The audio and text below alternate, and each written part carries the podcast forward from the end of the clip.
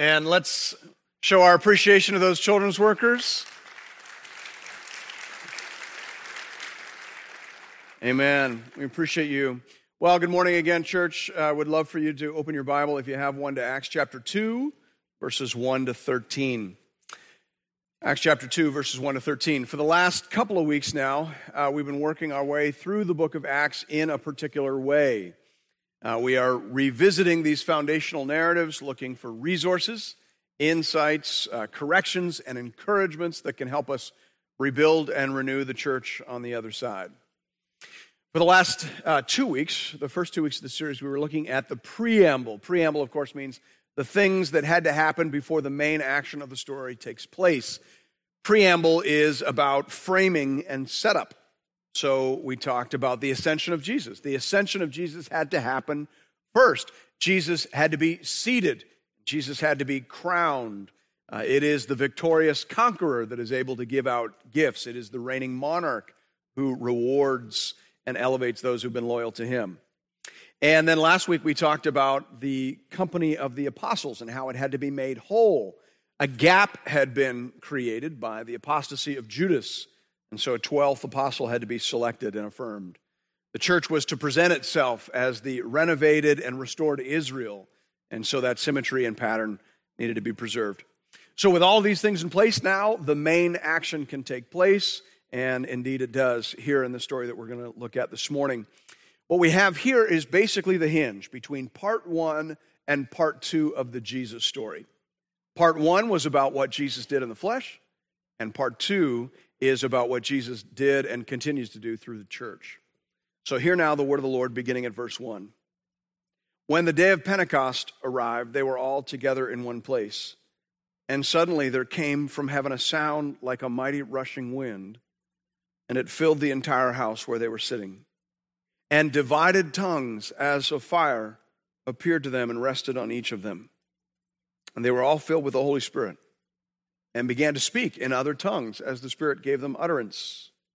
Now there were dwelling in Jerusalem Jews, devout men from every nation under heaven. And at this sound, the multitude came together, and they were bewildered because each one was hearing them speak in his own language. And they were amazed and astonished, saying, Are not all these who are speaking Galileans? And how is it that we hear each of us in his own native language, Parthians and Medes? And Elamites and residents of Mesopotamia, Judea and Cappadocia, Pontus and Asia, Phrygia, Pamphylia, Egypt, and the parts of Libya belonging to Cyrene, and visitors from Rome, both Jews and proselytes, Cretans and Arabians. We hear them telling in our own tongues the mighty works of God. And all were amazed and perplexed, saying to one another, What does this mean? But others, mocking, said, They are filled with new wine. This is the word of the Lord. Thanks be to God.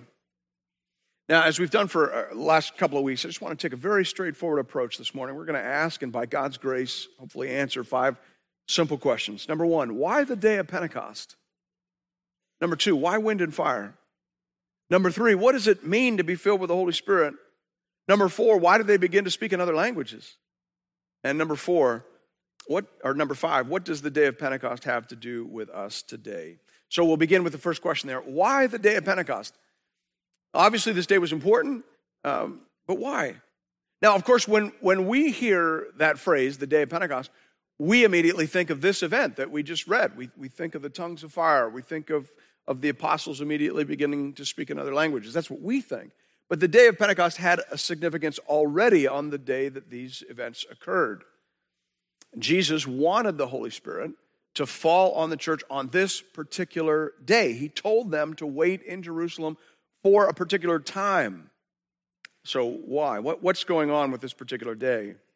Well, the day of Pentecost, as you may know, if you're, a, if you're a Bible reader, is also known as the Feast of Weeks. And it was essentially the Thanksgiving of the Old Testament. So it was a harvest festival, very similar uh, to what we're going to have here in Canada in just a week. It was a, a time for giving thanks, it was a time for uh, considering all the things that God had given. So it was a harvest festival. And then later in the intertestamental period, so intertestamental means be, after the closing of the Old Testament, but before the start of the New Testament, there's a couple centuries in there. In those few centuries, this festival also became associated with the giving of the law at Mount Sinai. And so it would seem that those are the twin themes that Jesus wanted us to associate with the giving of the Spirit. He is giving the Spirit now at this particular time, on this particular occasion, because now is the time for harvest, first and foremost.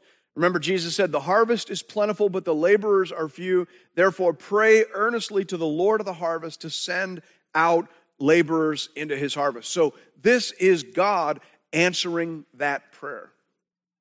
And of course, the pouring out of the Holy Spirit on the day of Pentecost does, in fact, lead to a great harvest. As we'll talk about in a couple weeks, uh, Peter is going to be filled with the Holy Spirit. He's going to preach the first sermon ever in the New Testament church, and 3,000 people are going to get saved and baptized in a single day. And those people, of course, represent the first fruits of the Gentile harvest. First fruit from among the nations, because so many of these people come from among the nations. We'll be talking about that in just a few weeks. So we've got a, a, great harvest theme going on, and then also there is this connection to the law. Now, modern day evangelicals tend to see a separation between the Spirit and the law that is completely foreign to the Bible. In fact, one of the great prophecies of the New Testament, of the New Covenant era, that is in the Old Testament, has God promising, I will put my law within them, and I will write it on their hearts, and I will be their God, and they shall be my people. So the Old Testament actually depicts the giving of the Holy Spirit in terms of an internal law to give the Holy Spirit. This is a parallel passage to some of those other great passages which talk about God putting His Spirit in our hearts. So to speak of the Spirit in our hearts is to speak of the law in our hearts. And Luke seems to be saying here, this, this is that.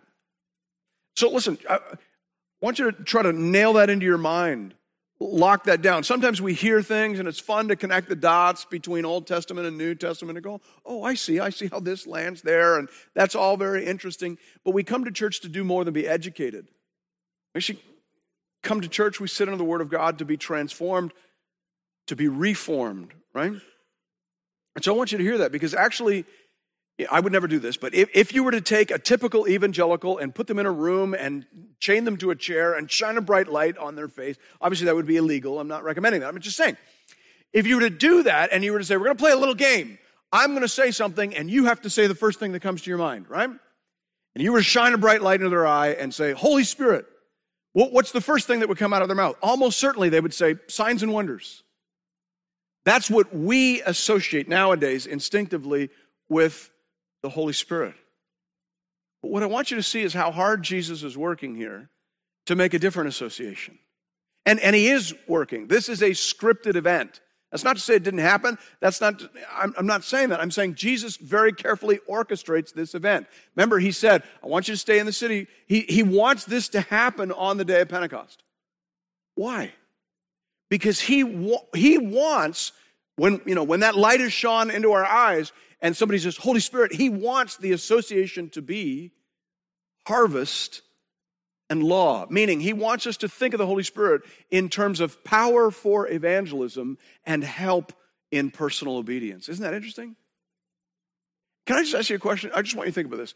Can you imagine how much better things would be in the church today if we thought of, of the Holy Spirit primarily in terms of help in evangelism and help with our personal obedience?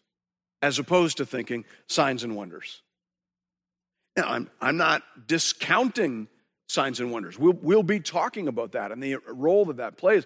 I'm just saying Jesus is scripting this event, coordinating events, so that the primary association in our mind has to do with harvest and law. To be helped in evangelism, to be inclined in the direction of God's holiness. That is really the help that we need. More so, I think, than, than most of us tend to realize. All right, that leads us to our second question why wind and fire? Well, in the Old Testament, wind and fire are almost always associated with what are called theophanies or appearances of God. So, for example, 1 Kings 19:11, the Lord told the prophet Elijah to go out and stand on the mountain, Mount Sinai. He said, Go out and stand on the mount before the Lord, and behold, the Lord passed by, and a great and strong wind tore the mountains and broke in pieces the rocks before the Lord. So a great wind actually preceded the coming of the Lord. Fire, of course, also is a very common symbol, commonly associated with the presence of the Lord. We think first and foremost of the story of the burning bush. You remember that? Exodus 3 2. It says, And the angel of the Lord appeared to him in a flame of fire out of the midst of a bush. He looked, and behold, the bush was burning, yet it was not consumed. So the burning bush becomes the locus for that theophany, for that appearance of God. It's, the voice of God actually comes out of, out of the bush, it says in verse 4. God called to him out of the bush. God spoke to him from the fire. So fire represents the presence of God and the voice of God. And then, of course, as I mentioned earlier, Pentecost now, the Feast of Pentecost, the, the, the Old Testament feast, is also now associated with the giving of the law, which once again happened on Mount Sinai. This is what the Bible says about that, Exodus 19 18. Now, Mount Sinai was wrapped in smoke because the Lord had descended on it in fire. The smoke of it went up like the smoke of a kiln, and the whole mountain trembled greatly. In the New Testament, when they look back on that experience in Exodus 19, they say it, it involved a blazing fire and darkness and gloom and a tempest. Storm, fire and wind. These are the signs that are typically associated with the appearance of God with the presence of the Lord and with the giving of the law in particular. And so when all of these phenomena reappear in Acts chapter 2, these are Bible reading folks, so they're not missing the symbolism. They understand what this means. The message would seem to be that because of the gift of the Spirit, every believer now is a burning bush, and the church is the mountain of God. Praise the Lord. That leads us to our third question What does it mean to be filled with the Holy Spirit? We see that in verses 3 to 4.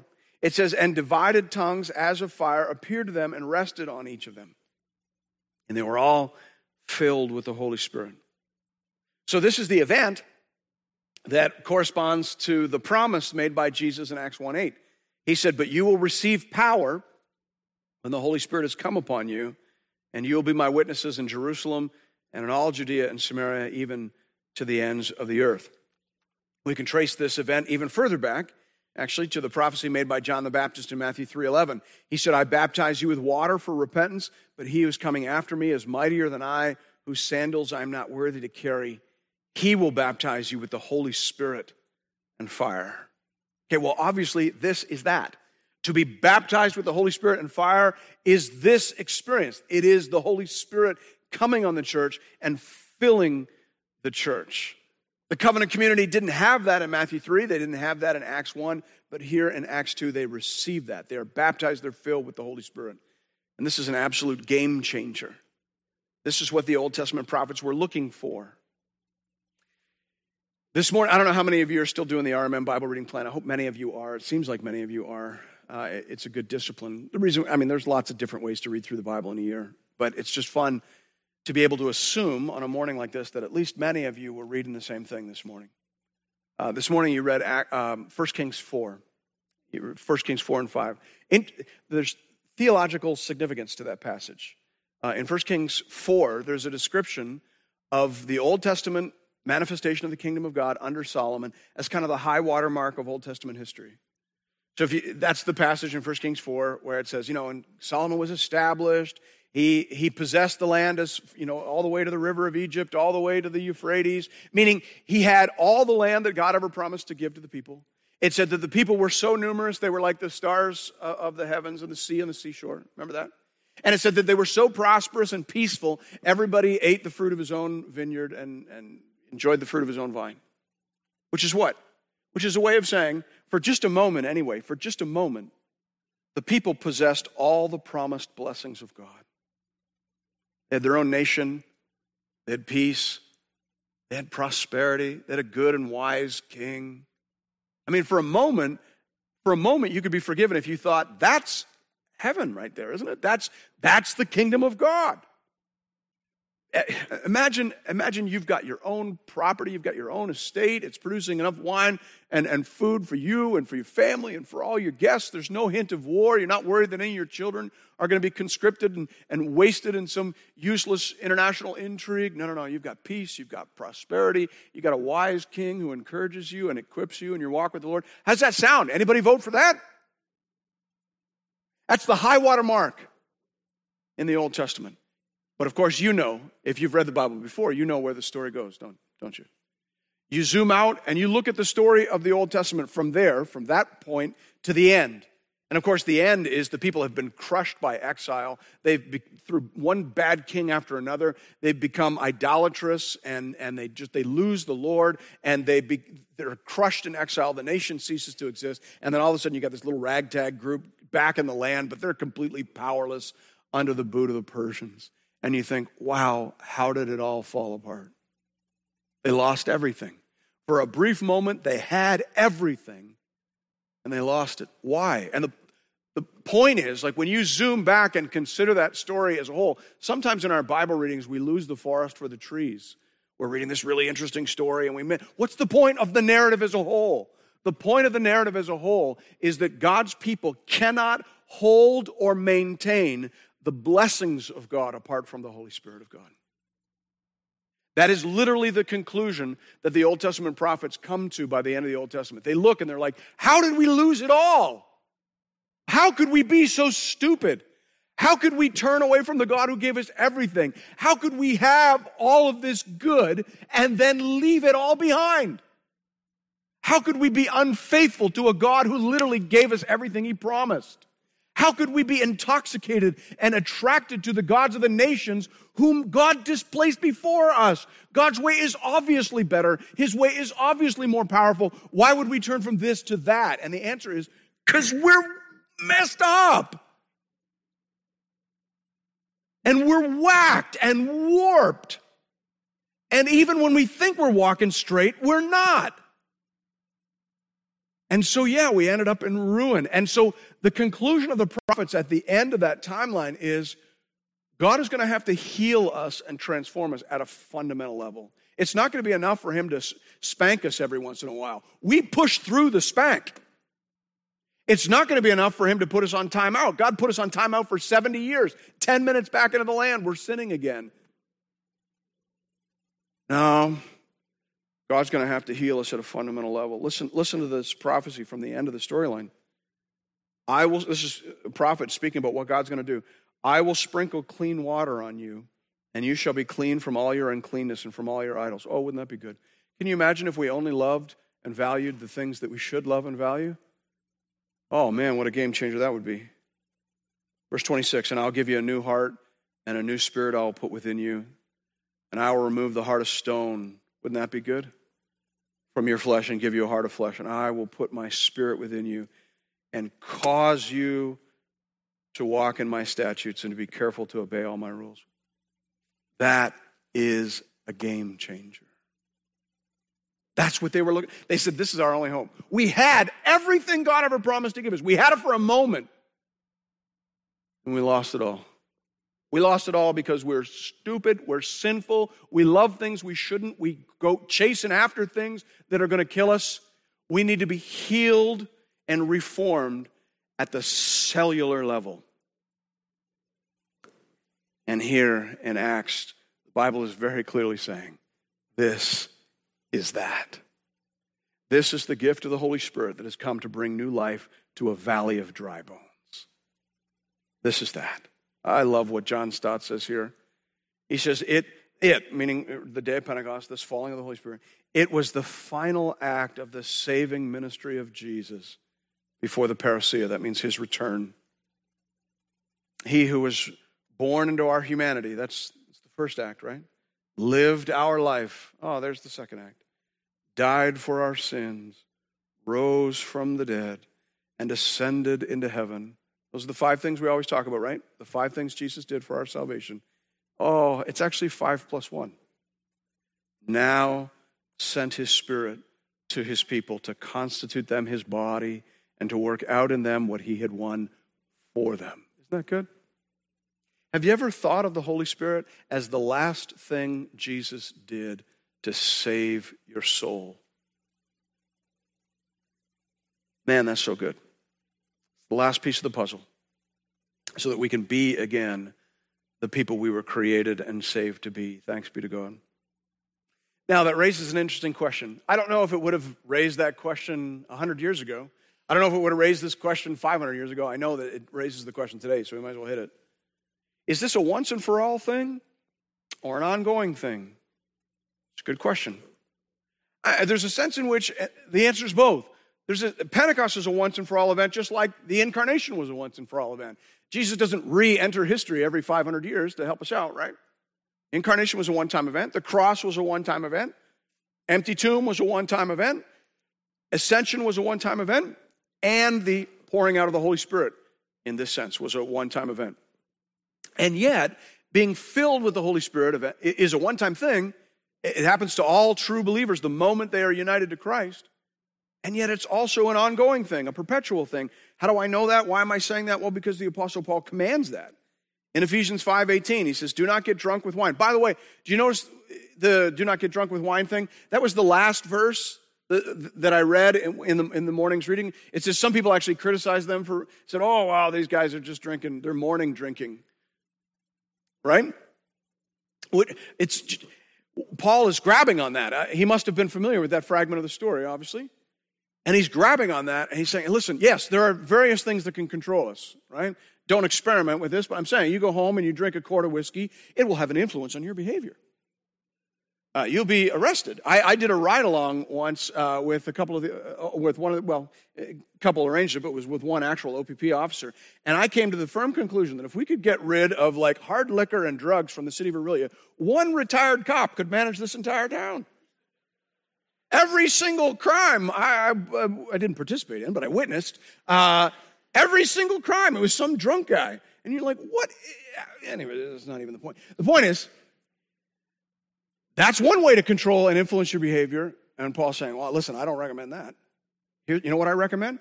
I recommend every day you drink a quart of the Holy Spirit. That's what I recommend. Be ever filled. It's, it's a present imperative that be ever being filled, which means he's saying, keep doing it, keep doing it. Be ever being filled with the Holy Spirit even though Pentecost is a one, once and for all event. So it's a once and for all event. But just like we need to keep going back to the cross, the cross is a once and for all event, isn't it? Jesus doesn't keep coming back and dying on the cross every 500 years because we keep adding up new sins. No, it's once and for all. And yet, what are we going to do this morning? We're going to have communion, which is our regular return to the foot of the cross in a, in a spiritual sense. And so there's a once and for allness here, yes but there's also an ongoing, perpetual thing. Just like we need to keep going back to the foot of the cross, so too we need to keep going back to the well of the Holy Spirit. Can I tell you something, evangelical friends? I'm an evangelical. Hope you realize that. Like, uh, you know, we often, you'll hear me say all the time, you know, we evangelicals got to pick up our game. I say that because I'm not a Lutheran, so I can't be preaching sermons telling them what's wrong with them. I'm preaching sermons talking about what's wrong with us, right? And I'm just saying, as evangelicals, we got to do better here. We talk all the time about going back to the foot of the cross. When was the last time you heard a conservative evangelical Bible thumping church talk about going back to the well of the Holy Spirit? We got to do better. I love what the pillar commentary says here. Someone who is already filled with or full of the Holy Spirit can receive a, full, a further filling or enabling for a particular ministry. Anybody need that? Any parent right now thinking, I don't know how to disciple my kids, I'm completely powerless. Good. Well, not good. Uh, awful, horrifying, terrible, but good, because it'll probably convince you you need to go back to the well of the Spirit. Does anybody here need a parenting anointing today? Grandparent anointing? Anybody, I'll t- how about this? Anybody need an anointing for evangelism? Because I got news for you. It has got so hard out there to share the gospel. Anybody need help from the Holy Spirit on that? All right, let's keep going back to the well then. All right?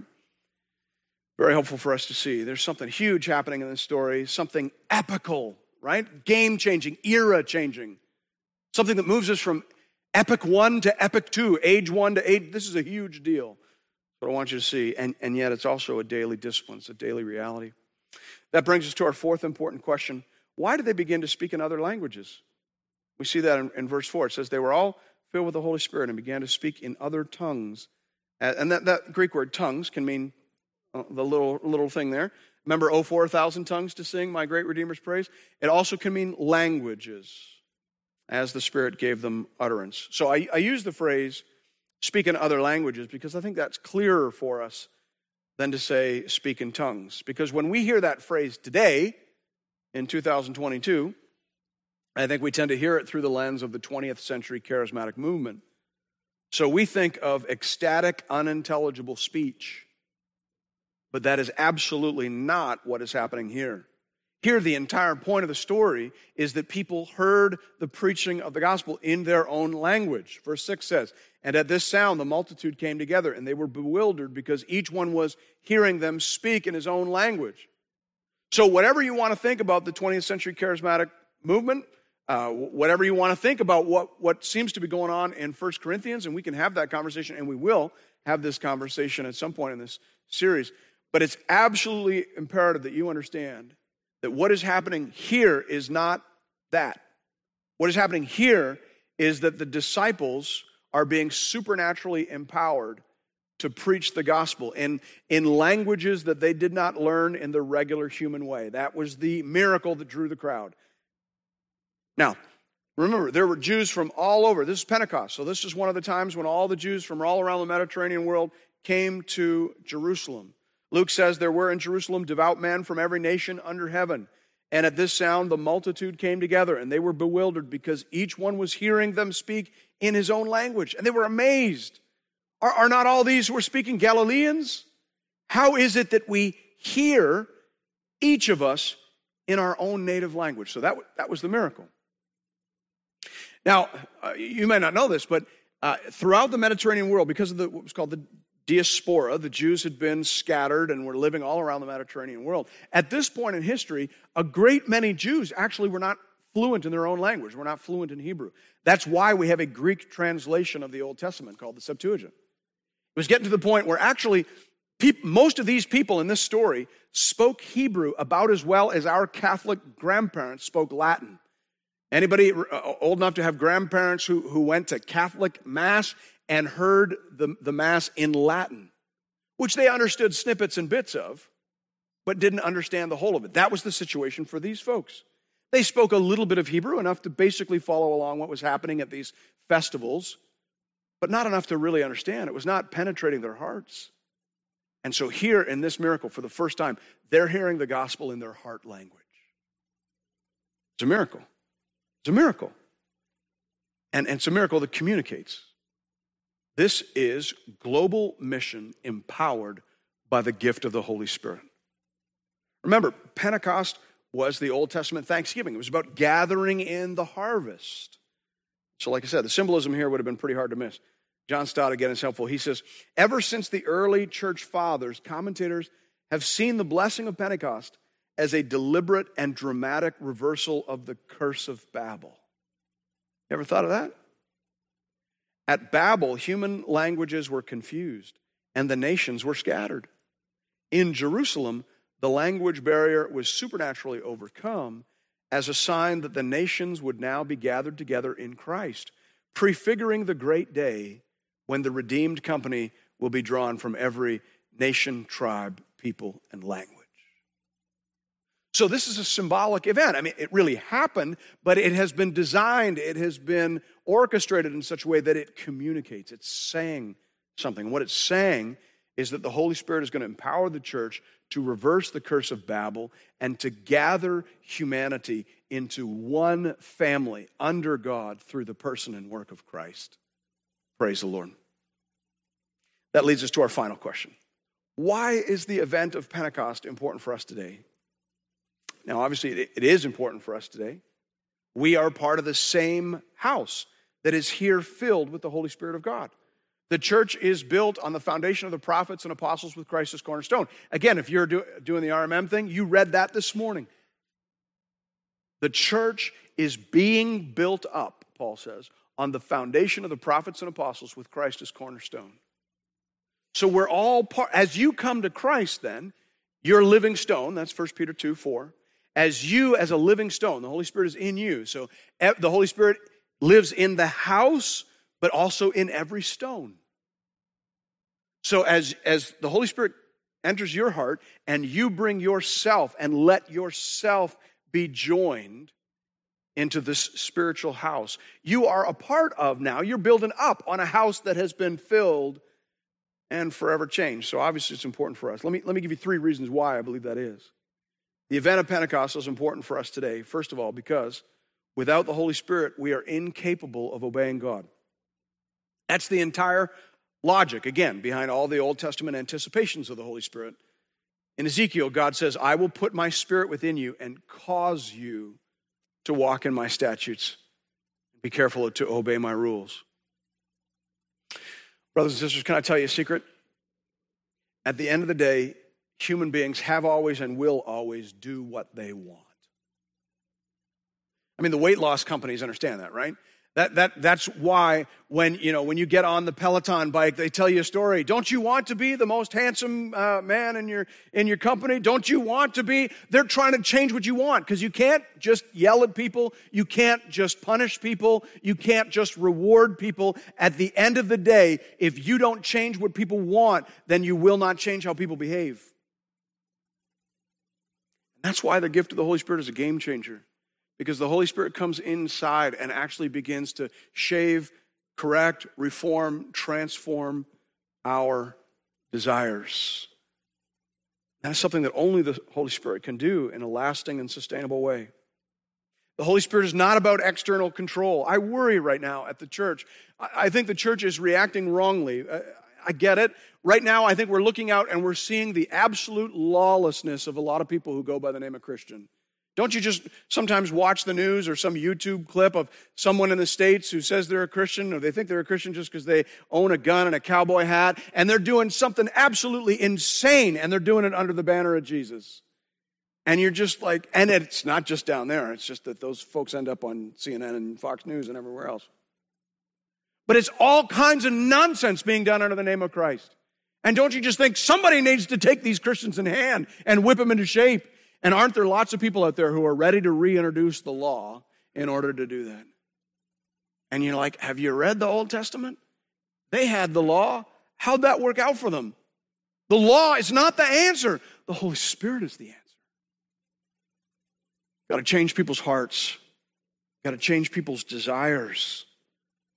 See, friends, the end goal is not just for you to obey God because you have to. You know, as a parent, like, I'll be honest with you, I'll take that as a halfway thing. Like, if you will just clean your room because I say so, I will take that. But you know what I really want in my heart of hearts? I really want you to understand, like, hey, I'm going to do this because it's good. It's good for me to live in a clean space. It's good for me. To, you know what I'm saying, right? As parents, like when you say to your kids, "Bring the car home with a full tank of gas," I will take that if you just do it because I will thump you or you know hold back the car if you don't do it. But what I really want is for you to just understand, hey, this is just good citizenship. This is just me being a good partner. This is you know playing. You know what I'm saying? It, it means so much more to the parent when you do it because you want to do it and you get it. And, and that's why you got to have patience and perseverance as a parent because you often don't get it until what? I don't know, mom, when did I get it? 30? She probably said I didn't get it yet. All I'm saying is this the end goal for our Father is not that we do good things or wise things because we're afraid of them, because we're afraid of the consequences. It's that we do it because we want to do it. That's what pleases the Lord. And, and that's why, incidentally, the order of operations in discipleship is really important. You don't ever say to folks, listen, why don't you get your life straightened up so that you can come back to church and, and get right with. No, no, no, no, no. The reality is that you got to let the messy people in.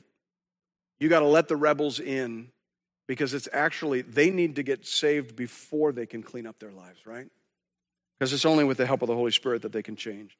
So that, that's why Pentecost matters. Because without the Holy Spirit filling the hearts and minds of men and women, boys and girls, we are hopeless, aimless, and subject to our fallen thoughts and desires. And then, secondly, Pentecost is important because without the Holy Spirit, we can't get along with people from outside our group. Remember, we talked about how the day of Pentecost is the reversal of Babel. That's why the Apostle Paul was always talking about the importance of maintaining the unity of the Spirit and the bond of peace. Is only the Holy Spirit only the Holy Spirit that can bond diverse people into a single cohesive community. Can I tell you another secret? This one might offend you, but I'm going to tell you anyway. Without the Holy Spirit, human beings are instinctively racist and nationalistic. Now, You might disagree with that. You might be offended by that. But if you're offended by that, I'll be honest with you. All that tells me is you haven't read a great deal of history. If history is clear about anything, it is that human beings are essentially tribal in nature, fallen nature. We instinctively privilege and protect people from inside our circle, our family, our relatives, our tribe. And whenever we have power, we marginalize, oppress, and disadvantage people from outside our tribe. And that's not just true of white people, North Americans, and Europeans. That is true for people of all colors living everywhere on planet Earth throughout the ages. You can see this playing out on every continent, going back through the long centuries and millennia back to Genesis chapter 4. This is who we are as fallen human beings. And it is only when we are filled with the Holy Spirit that we are capable of overcoming that. Have you ever noticed how explicitly social the fruit of the Spirit is described as being? The Apostle Paul says, But the fruit of the Spirit is love, joy, peace, patience, kindness, goodness, faithfulness, gentleness, and self control. Or, in other words, everything you would need to live with diverse people inside a cohesive community. So that's why Pentecost is a really big deal. Because only when we are filled with the Spirit and continuing to grow the fruit of the Spirit are we capable of living in community with people from every tribe, tongue, and nation on planet Earth as we were created to do and as we are destined to do in the eternal kingdom. And then finally, I've, I've saved the most obvious one for last.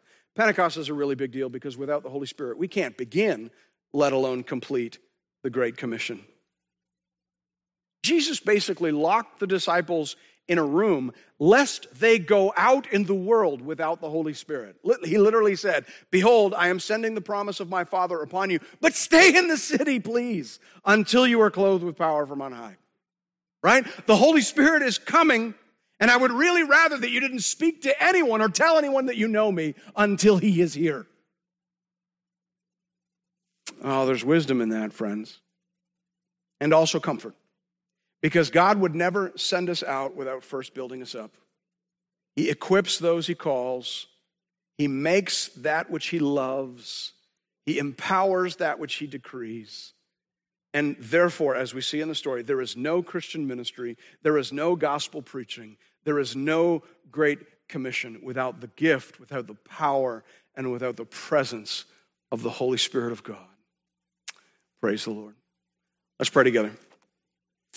Our Heavenly Father, how thankful we are to know that you know us. You know us in our weakness. And Lord, you have given us help that corresponds with our great needs. And we're thankful for the Holy Spirit. And Lord, we repent of the fact that we have not sought the Holy Spirit, sought the filling of the Holy Spirit in this place as we should. And so, Lord, we ask that, that you would grow that desire and that discipline in our hearts, that we would daily lift our cups, lift our hands to the Spirit and say, Oh Lord God, fill me afresh. Fill me afresh for the tasks that you have in mind for me today. Fill me afresh that I could love as I should, that I can desire and think as I ought, and so that I can speak to people in a fruitful and effective way. Come, Holy Spirit, come and fill this house, this church, fill every heart here that has been cleansed by the blood of Jesus Christ, I ask in his precious name.